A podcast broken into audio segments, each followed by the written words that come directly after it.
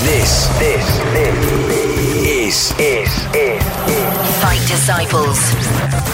We are gathered here today. For the Fight Disciples. UFC and boxing talk. Hiya, I'm Adam, And I'm Nick. and welcome to episode 9. Geniusly titled this week, Nicholas. Come on, you came up with it. No way, Jose. I make Nick eat his own words. I'm gonna, I'm gonna say something you're not gonna like here. You think Charles is going to take him out? I think AJ is gonna get knocked out. Obviously, he shows off a lot. I personally think it will go the same way that Callum Smith's fight went at the weekend.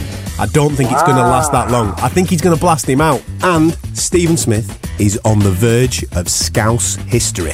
No Scouser has ever won a world title overseas. I know, something else. I can't believe that stat Yeah, when I, I got can't. told it. It's, it, considering we're such a massive, you know, we're a massive boxing city. You know, when we've had a, good- you know, a lot of world champions or fighters, something. Yeah. we've had some unbelievable fighters, some massive talents come out the city for for for that to be true. That you know, I'm the first person to go out and win one outside the UK is unbelievable, and you know, it's something I'll be very proud to do. You're listening to the Fight Disciples podcast. Okay, come on, Adam. Bring it on. What? I've, I've got my gum shield in. I'm going to take it like a man. Come on, bring it. I was wrong. You were right. Oh, that sounds good. That sounds really good. Uh, for those that didn't actually get their hands on episode eight, Opportunity Knocks, um, obviously week in week out, we like to make a few predictions as we as we see fights going. Yep. Anthony Joshua in action against Prince Charles Martin. Me and Nick both made predictions. Here's Nick's. I'm gonna, I'm gonna say something you're not gonna like here. You think Charles is going to take him out? I think AJ is gonna get knocked out. That was a bit of an error, weren't it, son? In my defence, yeah. Okay, so I did say I wanted AJ. no, I'll to tell you what you what you said. Listen again. I think AJ is gonna get knocked out. Go on. Okay, I got it wrong. But in my defence, I did want AJ to win. My heart wanted AJ to win. Of course, I wanted the I wanted the British heavyweight champion. Of course, I did. I wanted two of them. Um, but obviously, I just give Charles Martin that, that unknown quantity, southpaw, big hitter, benefit of the doubt. I didn't know he was going to sit on the floor and refuse to beat the ten count. It was it was kind of embarrassing to be honest with you. Just a touch, yeah. Just in case um, you didn't listen last week, um, this is uh, what I said actually going into that fight. I personally think it will go the same way that Callum Smith's fight went at the weekend. I don't think it's going to last that long. I think he's going to blast him out. Feels good. Feels good, that man. Yeah. Said Every- that he was going to go in and he was going to do similar to Callum, blitz him away. Job done. Every dog has his day. How good can AJ be, do you think? Well, you know, on a performance like that, at the end of the day, say what you want about Charles Martin. The guy came to England with a world title belt wrapped around his, uh, around his waist. So, you know, you've got to give the guy all the respect in the world. He was undefeated. He had a hell of a KO run. Mate, I'd come for $4 million. I But- would. but I, I agree. And I know, I know what you mean, but he was. I'd a- let you beat me naked for $4 million. Thankfully, I haven't got $4 million, so we're safe there. Um, but he was an unknown quantity, you know, and you've got to give AJ all the benefit of the doubt there because he got in there. All the pressure was on Anthony Joshua. You know, this guy, as you just pointed out, this guy's paid $4 million to float into town, put his world title online, zero pressure. Nobody's paying to, paying to see him. People are saying to see Anthony Joshua win a world title. Yeah. So there was no pressure on him whatsoever. What do you make of his get up? He went very Muhammad Ali, didn't he, the cheeky little It's just- scoundrel? it kind of, you know, when you do all that, I love all that. I love the ring walk. I love the Yeah, yeah, yeah. the dressage and the fan. You know, gets everybody going. I'm bang, I, you know, I'm right into it. But when you do it and you don't perform, when you sit on the floor and you refuse to get, it's kind of embarrassing, isn't it? You know, if you're gonna have all that brigadaro, mm. bravado, or whatever, you've got to back it If up. you're going to wear a crown, mate, dance like the king. king. Simple as that. Yeah, yeah. Exactly. Whereas the other fella, Anthony Joshua, walks in like uh, Muhammad Ali with the white robes on, white boots, white glove. Oh, he looked a million dollars, did the boy? It, to be honest, it looked like me on a Saturday night after Yeah. I've had a good bath and I put my robe on and I'm strutting down the stairs. Yeah, yeah. figure, yeah, yeah. you got to be impressed with the guy though, and how nonchalant was he when he wins the fight? He's like he's not asked. It's like going, yeah, I've just gone out, nailed this kid, I'm going home now. To that, That was the thing with the second knockdown as well. If you you know on the replay you see it clearly. Anthony Joshua gets sent to a neutral corner. He kind of walks the corner, looks looks out ringside and shrugs his shoulders as if to go like, Shit, sorry about that. he wasn't very good, was he? how, mu- how much have you all paid? Yeah, exactly, Soz. yeah. It's a good job Selby had a little bit of a do earlier on. exactly. you, you've had your money. The undercard was was pretty competitive. You know, there you go. But uh, it, in regards to how far can he go, gee, you know, let's go back to what we were saying about Callum Smith last week. Who who wouldn't you put him up against with? Hmm. You know, people saying Fury's got too much experience. He's too long. He's too, you know, intrusive. He spoils the fight and all that. Yeah, maybe so. But Anthony Joshua's proved once again that if he gets you on the chin, he's a finisher. Yeah. and he finished the kid there, won the world title. What more do you want from him?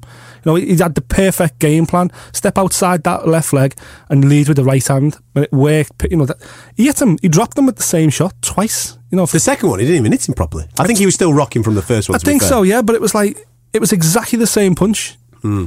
Just five seconds later, and you think, what? What was Martin even thinking? To be fair, he probably saw about three Anthony Joshua's after that first one. That's probably You know what I true. Yeah, he did Where's he say coming afterwards. from? exactly, he did say afterwards that obviously speed kills. He was just too fast for him, but it's kind of embarrassing for a heavyweight champion of the world To go out that quickly. To go out like not, you know, people get obliterated. That's fair enough. People get caught and get finished. But this guy, he seemed, you know, his eyes weren't completely glazed over. He was looking at the referee. He just sat on his fat ass and was like, uh, you know, I'll get up now, shall I? I don't know. It just you, you take nothing away from Anthony Joshua. But if I was from Charles Martin's camp, I'd be kind of disappointed that he's given up the world title in the manner he is, you know. And it just harks back now to the fact that yeah, he, he, he was an incredibly lucky world champion in hmm. hindsight. He only got a shot at the belt because Fury got stripped of it, and then he won the belt because the guy got injured in the fight. So he kind of got it on a technicality anyway. I don't know. He's made four million quid, but I guarantee he won't make anywhere near that for the rest of his career. Well, it was good business from his point of view because, like you say, all those things that you just pointed out, cash out. Yeah. You've become champ now, cash out when you can, and he has done that, obviously. Uh, but for Anthony Joshua going forward, um, I've seen that. Uh, well, we already know that Tyson Fury Klitschko is now on Manchester July the 9th, Yeah. providing people stay fit and all that type of stuff. Um, Eddie Hearn's already booked uh, O2 Arena back out for July the 9th. It's insane. It's insane. It's an insane day, July the 9th. For those that don't know, I think the European, uh, the Euro Championship final, July the 9th, it's Yeah. also Wimbledon weekend. So on the Sunday, um, maybe Andy Murray's in a, a, a Wimbledon final. well, maybe.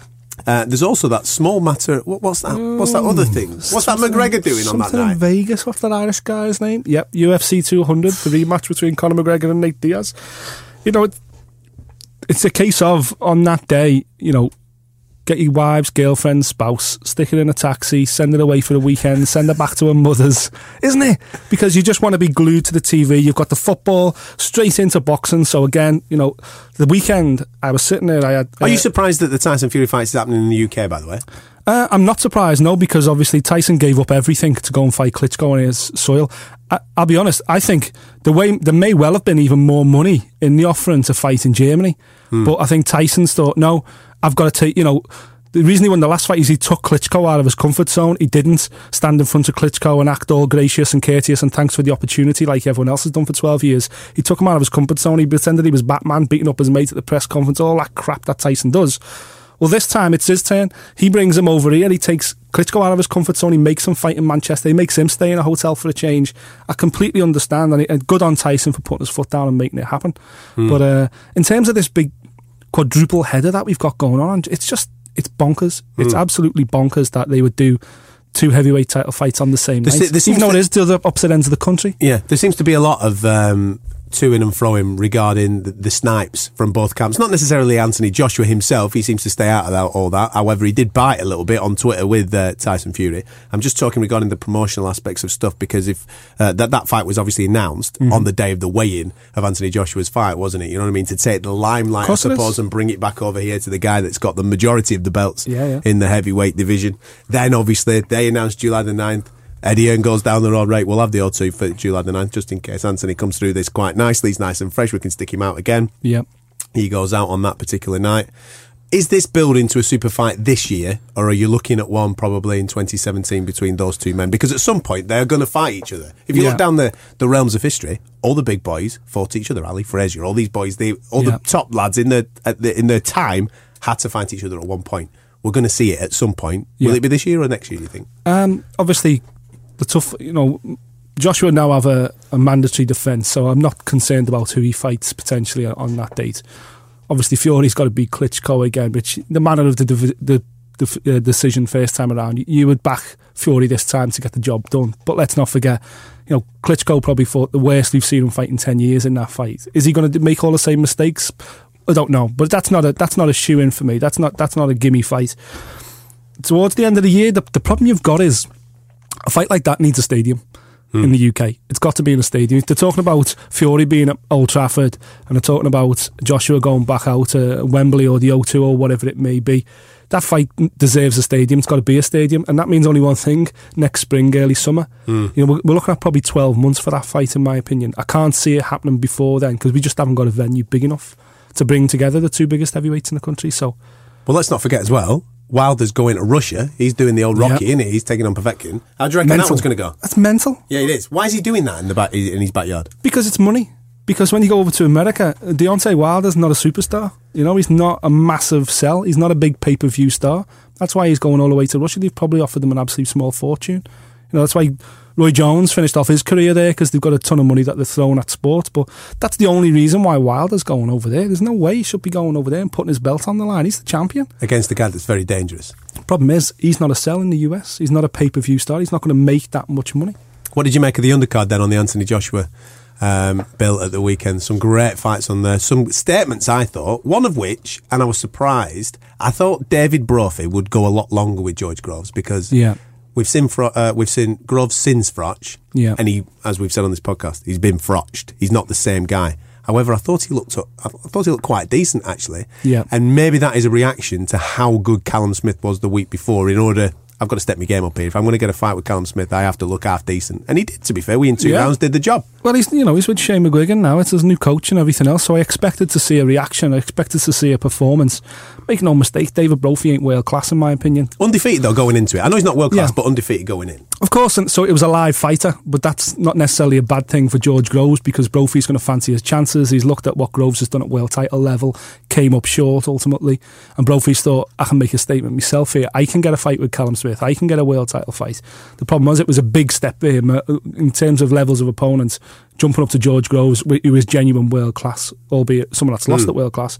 It was a big step for him, and I think he come out and wanted the fight a little bit too much and was a little bit impatient and, and walked into George Groves' shots a little bit. But uh, I was impressed by that performance. I'm a massive Lee Selby fan, Yeah, as you know. So uh, when he got dropped, I was like, what, what- what's going on? And I thought, where's this guy come from? You know, because I'd looked in the Clean shot, wasn't it? it, it was a great shot. It was a great shot, but I tell you what, didn't bother Selby whatsoever. He shrugged it off 30 seconds later and then got back to his job. Hmm. So it was a good performance. But the other guy, you know, I just thought he. You could see why he'd been disqualified, disqualified in the past and stuff like that. But I did watch that world title fight that he had, and he got disqualified. But he punched him after the bell.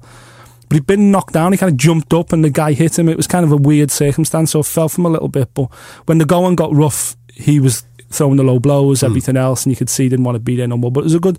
It's that's what Selby needs, I think. That's what he needs to prove himself as the one. He needs tough fights like that. He needs to be climbing up off the canvas.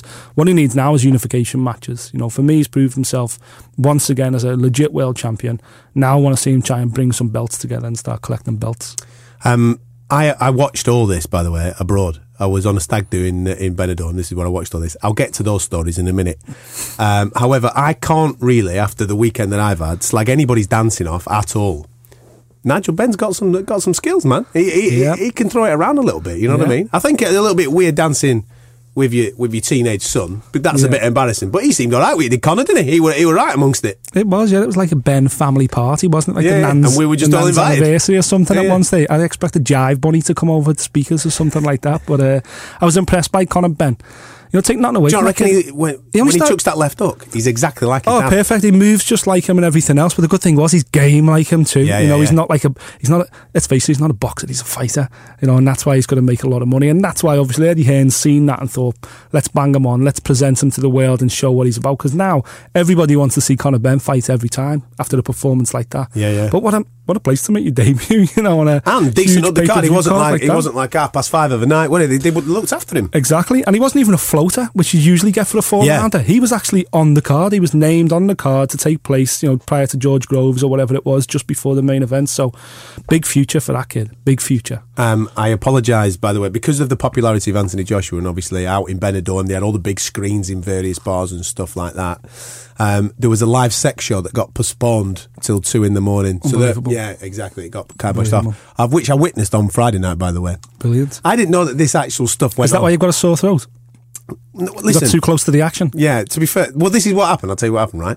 I was in a bar having a bevy, big Yeah. screens are on, and they were doing karaoke and various things like this. Right. What was on the screens then? Well, the sex show. No, Oh, right. oh, karaoke. And then Right. halfway through the karaoke, like, they put this sex show on. I thought it was just porno. They put a porno on the big screen. I thought this is a little bit odd. Yeah. Obviously, the bar starts uh, filling out. Girls are looking at it, going, "Oh, this is disgusting." We're off. They're clear off, and all lads are in there. So I said, "Right, come on, we'll clear off as well. I'm just going to go to the toilet. I'll be back in a minute." Went into the back. Wasn't a porno that they put up there, mate. They were just filming a, a granny getting in the back. In the back of the. in the back of the bar. Yeah, two lads having a go on this granny in the back of the bar. oh my god. So I went for a slash. Obviously, had a little bit of a look on the Yeah, way on the way past. Told the lads. Another ten minutes later, they went in there and had a little bit of a nosy, and then we cleared off. Yeah, Brilliant. But this is like a regular thing. It's not like an isolated bar that does it. There's a few of them down the strip that does it. Oh my goodness. Cracking, pal. We'll have to get out there and watch some. Uh, Does the does the bride to be know that the groom got through in the middle well, of if that she's a subscriber to the Fight Disciples podcast. She she's does fully now. aware of this stuff right now. Yeah. Unbelievable. Absolutely unbelievable. Uh, as well as um, everything that happened at the O2 over the weekend, um, it was the final swan song for Pacquiao. I was impressed. Yeah, yeah, with me Manny too. Pacquiao. Me too, yeah. We both said last week that we thought that Bradley might cause a little bit of an upset, but he looked Yeah. up for it, did Pacquiao, which kind of alludes to the fact that it might not be the last one. Yeah, it does. Yeah, with a performance like that, now it would be tough to walk away, especially you know the people around him probably say, "Oh, you've still got it, Manny." And he didn't. At times, he did look like he'd still got it. You know, he dropped he dropped Bradley twice with two nice little hooks, uh, one right and then a left, a couple of rounds later. So it really was like a vintage Manny Pacquiao. Were you display, disappointed with Timothy Bradley?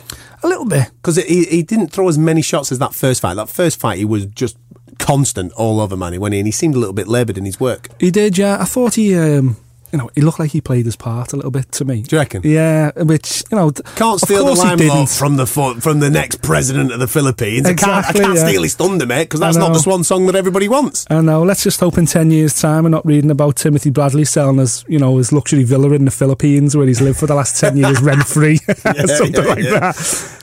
Tax-free haven out in the Philippines, looked after by President. But yeah. I was, I was, uh, I was a bit disappointed with Bradley. You know, similar to yourself, I kind of expected him to. At no point for me did he take the fight to Manny. You know, it, it was competitive in, in rounds and stuff like that, and he kind of, but he never, he never seemed to get into third gear at all. And you know what? He put that down to Pacquiao's performance. You know, I thought Pacquiao, it was a vintage Pacquiao performance, but on seeing as the way it was the rubber match, you know, it was the big decider. I think we've seen Timothy Bradley do a lot better against Manny Pacquiao than he did on Saturday night. So yeah, I'm a little bit like you. The, the, the thing is now, we talked about it before. Pa- Bradley is still probably the best opponent Kell Brook has ever faced if Yeah. he can get that fight. So yeah, yeah, yeah. the thing well, he needs a comeback fight now, does Bradley? Doesn't he? After the back of that, exactly perfect. But we're talking about a comeback fight. Kell Brook's the world champion. Yeah, I know, but he can't get a but dig, Can't can get anyone. Yeah, yeah. So hopefully now he might go to Timothy Bradley. Well, you come to the UK. And then you know this is your comeback fight, and but then again you've got to try and sell Timothy Bradley as being a you know a guy coming off a defeat going into a world title fight. But you know boxing's boxing. Well, you've got to take your hat off to Eddie Hearn and his matchroom boys because they paid over the odds for uh, Prince Charles to come Yeah. over here and fight Joshua. He's got to do the same now for Kell Brook. If he wants Kell Brook to fight in the UK, he's got to pay somebody a king's ransom to get themselves here, because he ain't going to come for nothing and No. fight him for next to nothing, just the opportunity of becoming world champion because they'll get their asses kicked. Yeah, but then why, you know, why pay Timothy all that money? Why not just let Kell go to the US? You know, this is what this is the thing. You know, it's like Anthony Joshua's the darling of, of British boxing. Eddie Hearn's love child. You know, so he will pay a Really? fortune to bring Is that over. on the birth certificate? That's an exclusive. uh, he will pay a fortune to get him a world title fight on home soil because he can see the potential there. Kell Brook probably something similar. You know, my own boy Stephen Smith. You know, he's going to the US this weekend to fight for the world title. Did you say title. own as in O W N, or did you say home?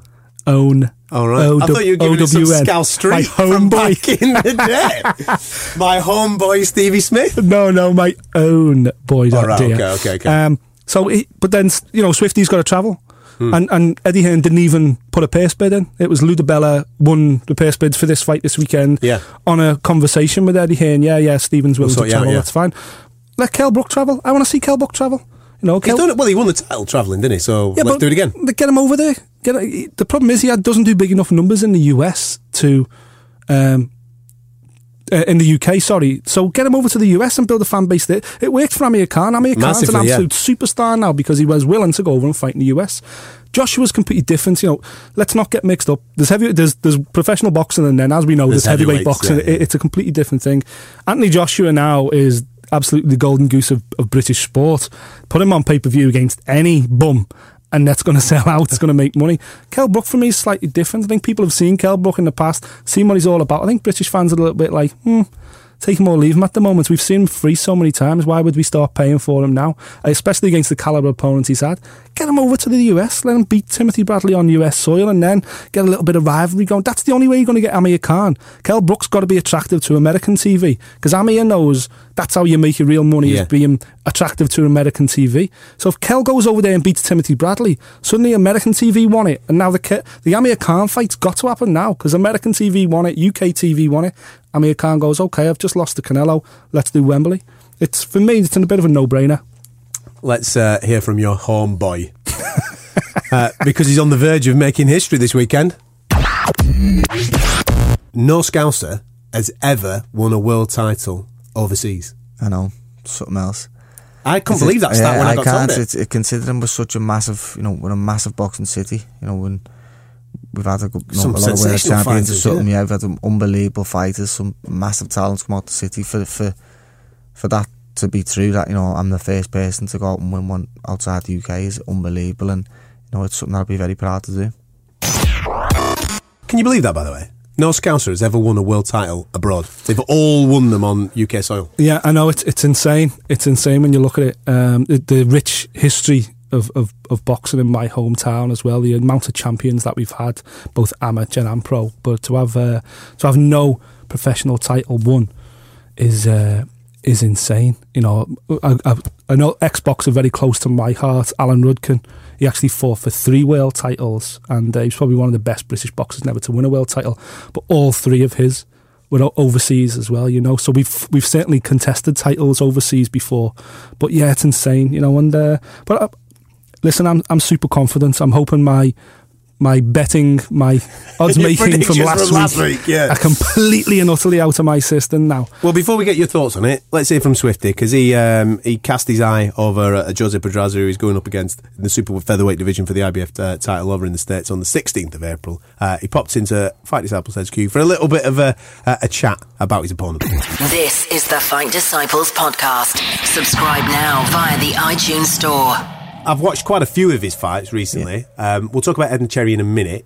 But what I've picked up on is that he does he, he switch hits quite a lot. He does lot, fight yeah. quite a lot of his fight southpaw. Yeah. I'm guessing that within your training, then that's been Yeah, quite definitely. a lot. Of. We've had all all kinds of sparring, and we've had tall southpaws, we've had tall orthodoxes. We've been, you know, Joe's been every wherever he wants, out and change, and another. No, been sparring two people. The orthodox jumps in, the southpaw jumps in, and we've been doing twelve rounds like that with you know two fresh people changing mid round, twice mm. a round sometimes, and you know we've covered absolutely everything. You know, we, there's nothing I can I can say I could have done more in terms of preparation wise, but. So know, you're we've been- prepared for a long night, Yeah, yeah, well, you, you've got to, you've always got to. You know, people say that that question a lot to Callum because, you know, he's 19 and 0 and 10 of his fights have ended in a round. Yeah, yeah. You know, we, people think that, you know, he goes away and trains for a round, but it's not the case. You've got to be, you've got to prepare, for your worst case scenario. and It's got to be 12 tough rounds, and you know, if, if you if you get it over early, you get it over early. And you know, I'm not saying in this fight that it's going to go 12. You know, I believe I, I hit as hard as any super featherweight in the world, and you know, if I land on anyone, I, I can get the out and You proved that it's against Boschiero, though, last yeah, time of out. course. I mean, it's going to be a case of going in and going about my business the way the way I should be. But you know, if I land, I'm confident I, I can hit him and you know, I'm a good finish. I can I can get get him out. But I've, I've prepared for, for 12 good rounds and.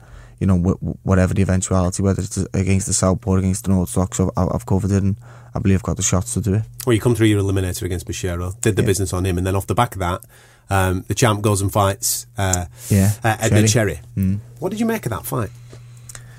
strange when I thought it started off first four rounds. I thought Pedraza was winning it, comfortable enough. And then I thought the next four rounds, Cherry come out and won the four of them. I thought, hang on a minute, after eight rounds, rather than looking like you had a bit of a, a breeze for Pedraza, a bit of a comfortable defence, you had a bit of a fight on. And then round 80 switched to Southpaw and then boxed the rest of the fight Southpaw. And I think it was one of them fights, really. It was it, it, it was what what what you liked. You know, we scored what you liked. If if you could have given it to Pedraza, eh, Well, he was which it went lucky. to, He was lucky to keep his t- title. Let's be straight. Yeah, But I think you know if it would have went against him, went to Cherry, I don't think he could have kicked up a fuss and put any complaints or anything. It was one of them things where it genuinely was a fight where if you liked the the movement and the, and the long range shots of Pedraza, mm. you score for him. But if you like the aggression of uh, of Cherry, you score for Cherry. And it was very close. And uh, people could say, yeah, he was lucky, lucky to get the decision. And it's one of the things where I think he showed, although it wasn't his best performance, I've watched them, watched them all, and he's been better than that. I think it showed a lot of a lot of weaknesses in in, in his armory that mm. you know he, he's got a bit of a stubbornness about himself, and he seems to think like he's the champ, so he doesn't have to change what he's doing or whatever. And no one, he, he seems a bit, you know, let off a few things that you know we, we've been working on since, and Yeah, from from a from a, a fan's point of view, watching that fight, I looked at it and thought he is the champ and he should be able to dictate that fight. However, he kind of got dragged in a little bit to a fight that he really shouldn't have been fighting. Which for Yeah. you, you probably look at that and go, "I fancy a bit of this. Yeah, is all right," exactly. because you can box and you can get in a turn up if you Listen, wish. if you're the world champion, obviously you want to go out and do what you do. You know, you don't have to look at the best Floyd Mayweather. Know, he goes out and does that. But if, if, if something all of a sudden is not working for him, then he adapts and changes. And he hmm. makes it as easy as he can for himself and wins comfortable all the time. You know, that's why he's never lost. And that's what a champion can do sometimes.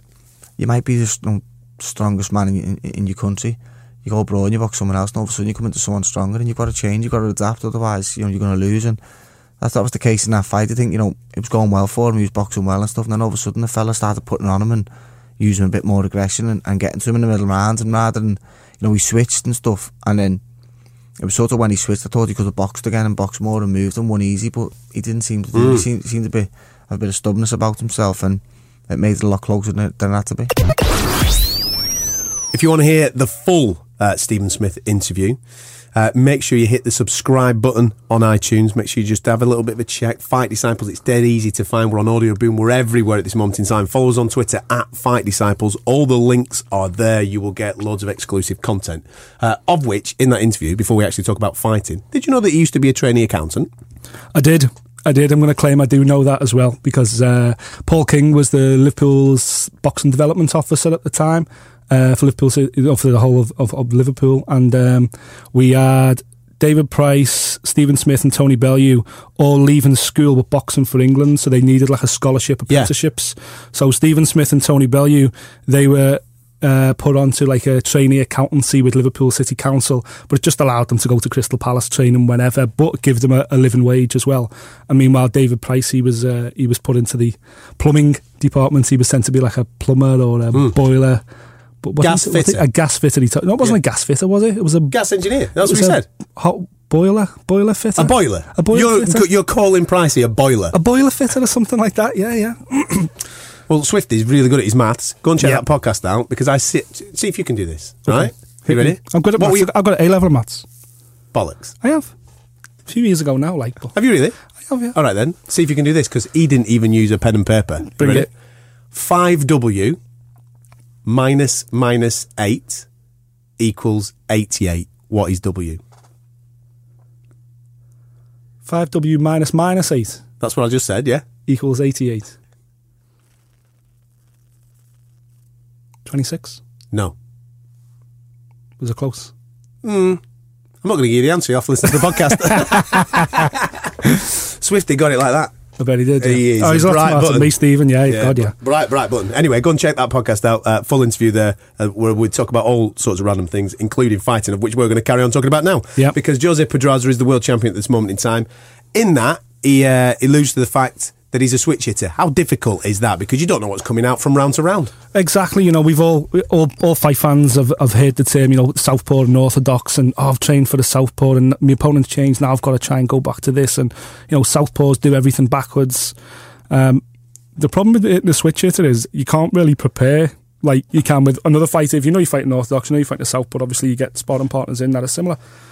With a switch hitter, you don't know whether he's going to be orthodox for a full round, half a round, some of the round, for two or three rounds, for the whole fight, or he could be southpaw, the exact opposite. Plus, if you catch him, or you know, if his footwork, it, it, he'll never get tied up in his footwork because he's able to reset himself either side. So his cutting down the ring hmm. is is is obviously going to be quite razor sharp as well. Listen, it's it's just another issue that Stephen's going to have to overcome. You know, Pedraza's the world champion for a reason. He's a good champion. He's got a, lot of experience as well. He's got a bit. Tall, he, at this weight? He is. He's lanky at the weight. You know, he's he's got a good reach on him. You know, it's a tough fight for Stephen. He's really got to go into the Lions Den to win this belt as well. But as you've just touched on, then Stephen's a super smart guy. He's really bright as a button. You know, and I remember writing about the Smith brothers when when they were all amateur actually, but uh, when he when he just started kind of breaking through, and Stephen was in the England squad, and Paul was, uh, you know, on his way to the Commonwealth Games and everything else. And back then, young Callum was just a, a, a young kid with a snotty nose and, and still in his school shorts. But at the time, I would never say that to him now. He's six I would certainly wouldn't say to his face. Well, this, this was Callum's sub six foot. You know, when he was wasn't the tallest out of the four brothers, he was just a young lad, very quiet, very unassuming. It was the other three that were really blazing the trail at this stage. Callum was always the quiet one. Um, but at the time, you know, he used to be, speak to Paul, you speak to Liam, you speak to everyone around that camp. Stephen was the intelligent one. He was the boxer. You know, he was the real But stylist. look at his amateur career; it was sensational. 150 fights and you know what, what a handful or two losses. I think know? I think out of 152 fights, he said that he lost 20 in Incredible. total on points and stuff like that. And we know that he became Commonwealth gold medalist in Yeah. in Australia ten years ago. That man. I know it's crazy how time flies, Yeah, isn't it? Absolutely insane. I know he went to um, he went up to the World Championships and he had massive hopes for him as well, but he, he lost, I think, in the first round to a German guy, which was a big shock. Yeah. because he had massive expectations Can I to just do well uh, point out that he talks about that within our little chat? Because, Brilliant. Because he looks beyond his opponent. First time and last time he's ever done that, and that is actually it happened in Chicago. That, if you remember. Oh wow, So he's got unfinished did, business yeah. in the states, my man. that's right. Yeah, of course it did. So make sure you go and download uh, the podcast, um, the Stephen Smith special interview uh, on in Fight Week as we build up to uh, the fight at the weekend. But from his performance against uh, Devis Boschiero, Yes, because he was devastating in that particular brilliant. fight, a brilliant. lot of that was brilliant best body hitting. performance. Yeah. best performance. Yeah. Are you anticipating? I personally am anticipating a similar thing. I think he's going to go and chop down the tree. I genuinely think he's going to stop this kid. He's going. To, do you think he's going to have to stop him because of where this fight is taking place? Yeah. Um, not necessarily. You know, the Pedraza's a Puerto Rican anyway. I think he's based in the US now, but he's you know he's not a national. Um, so I don't necessarily think Stephen's got to stop him to win. I'm like you. I think he could drop him. You know, don't forget Pedraza's a lot taller than Boschiero was as well. So there's plenty of torso for Stephen to aim for, and just the manner in that, in that performance at the at the Liverpool Olympia. You know, I'm, I'm proud to say I've been at most of Stephen's fight, fights throughout his career, and. Um, you know, for me, that was the that was the breakthrough performance. You know, to do that in a world title eliminator, that's that's what it's all about. You know, you've got that's when opportunity knocks for you, and it's been a tough time for Stephen because he was kind of presented as the as the boxer in the family, the stylist, if you like, and um, obviously he, he since they since they all moved up to Manchester and stuff, he had that tough defeat. Which at the time you thought, oh, you know, Lee Selby, you know, Stephen's got more amateur Yeah, experience he's only than one, this isn't he? kid, Yeah. and blah blah. But now, you know, that the there's no shame in that loss to Lee Selby because the kid's the best featherweight on the planet. Different weights, exactly different fe- different weights. Plus, it was Stephen's worst performance as a pro. You know, that was the worst I've seen Stephen. I thought his tactics were a little bit wrong in that fight. Took the fight to Selby a little bit too much rather than letting us box and do the talking. That's the thing for me this weekend in, in the game plan. You know, I've got no idea what the game plan is going in. I never caught up with Stephen with you last week in the studio, but, you know, this guy is a big, tall, rangy fighter, but Stephen's strengths for me are still his boxing and his technique. You know, when he goes into the trenches, you know, I don't know whether he's got the power there to put somebody away necessarily in one shot. But then again, he's pre- improved against Boschiero that once he works that body, you know, it, it reminded me of Paul throws a sensational left hook Yeah, to the yeah, body, yeah. and Stephen Very threw similar, yeah. that exact same punch that dropped Boschiero. So I'm just hoping that you know some of that rubs off. But I think I think you're right, Adam. I, I don't see it being a stoppage, but I could see Stephen dropping him more than once potentially as well. Uh, I think he can take this kid's heart away. I think his boxing is is as good as anybody in the entire division, and. Uh, I get, I I just get the sense now that it feel like it's Stephen's destiny a little bit. You know, all the rest. That Liam come from nowhere to win a world title. Callum's the most exciting boxer in the whole of Great Britain. You know, along with AJ, and uh, and you know, and Paul's had three shots at world titles. They they they've reached. They're, they're on their way. They, they're reaching. When they look back in their careers, whatever happens from now, they'll look back and go, "Yeah, I achieved that. I did this and I did that." And don't get me wrong, Stephen's been a two-way British champion. You know, he's he's fought some of the best around. But I think Stephen himself would kick himself looking back if his career didn't go any further than this. Yeah. You know, he deserves to win a world title. His ability deserves this world title at the weekend. So I'm uh, I'm quietly confident, but keep my fingers crossed. You're listening to the Fight Disciples podcast. It's probably one of the most hotly contested uh, betting weekends in sport, with it being the Grand National. Yep. Just remind everybody what horse you went for. Um, I bet on the baby had Boston Bob, and I had oh Last Samurai. I had ten pound winner. second. Get nothing for second. Get nothing for second. Uh, Masters, get bet anybody on there? I did, yeah. I did Bubba Watson. Is he still playing? He's still going round at the moment. Well, I did Bubba Watson to win, and I did um, Ian Poulter each way, and I think the two of them are actually still playing now. Yeah. earlier on in the podcast we discussed uh, how you thought the AJ fight would go. Yeah. So you've had a bit of a shocker. Um, Uh, could, it, could it get any worse? Uh, with Nick obviously being the editor of Fighters Only magazine and knowing everything there is to know about the world of UFC. Calling uh, Big Ben Rothwell the most exciting heavyweight on the planet at this moment in time. You were a shoe in for UFC Zagreb, weren't you, my friend? You were a shoe in. You were told him he's gonna he's gonna either knock the kid out or he's gonna stick on one of his little grapples, uh, and he's going to end up getting a victory. Yeah. Not the case, my boy. No, he- You've had a bit of a shocker, haven't you, at the bookies this weekend, lad? He, he, he got beat up good and proper by? Junior dos Santos. Didn't he? Who absolutely wiped the floor with him. I don't know. Can I, can I just say, by the way, that Spartan kick was something that something only I've ever seen Gerard Butler do in in, in 300. Yeah. Absolutely sensational. I seen a meme on that about 20 minutes after the fight as well. Just it was perfect. Just as he kicks him and he thought, "This is Sparta." but uh, I was massively disappointed with Ben Rothwell. To be honest with you, I really thought he was going to take the fight to Junior, and from the third round on, his corner was going, "Take him down, take him down, take him down," and he just plodded after him like a big mummy. Taking big shots, you know, and he, he he'd obviously fell in love with the fact that he was going to knock out Junior dos Santos. The problem is he never landed a never landed a Clean big hit, shout on him. Yeah, exactly. He- just 25 minutes of him walking Junior down with no end product. It was uh, massively disappointed. And Ben Rothwell will be kicking himself now um, because he, you know, had he won that fight, he'd have been either got the next shot at the at the UFC belt. As it is now, Junior dos Santos has put himself right back in the frame, and. Uh, you know, it was a it was a strange card in Zagreb. A lot of first round stoppages, I saw. Yeah, well, as we talked about on the show last week, there was a ton of heavyweights on there and stuff. So, and they, you know, a lot of those heavyweights, uh, it was their UFC debuts also, and they were coming in with like 185% knockout ratios. So, I always knew there was going to be a lot of guys getting stretched out, but I was convinced the main event wouldn't go 25 minutes. So, uh, you know, I uh, my predictions were holding strong from the weekend. Uh, what, the thing is, I'm a little bit worried because you predicted obviously Stephen's going to win at the weekend over in uh, Connecticut. yeah. Let's hope that looks changed, my man. Well, in my, in my defence, on the Thursday at Aintree, um, on Liverpool Day or whatever it's called, I had two firsts, two second, and two thirds throughout the day. My place pot came in, so I was like, "Oh, Winner. I'm on a winner, winner chicken dinner. I'm gonna." Th-. so all the money that I lost in those other bets was actually my winnings from the Thursday. So you know, just to just to let my wife know, I didn't actually lose too much money. but uh, but yeah, I'm just uh, you know. I've never been good at predicting. I'm usually good at predicting golf. That's the thing that freaks me out. You know, I'm usually I always pick the Masters champion, but you know, who's seen that guy coming? Don't even know who he is. Exactly. I had to Google him. I thought he was an amateur. Next time with the Fight Disciples. Our in studio guest is none other than Martin Murray. He's back out on May the 7th. We'll be talking to him about his fight and an opponent that he's faced in the past who he's fighting on April the 23rd. Triple G, the pound for pound best in the world. Also, don't forget, on the exact same night Triple G is in action, it's UFC 197. The return of John Bones Jones. More on this next week. Don't forget to subscribe. Thank you for listening. If you like what you heard, subscribe via iTunes.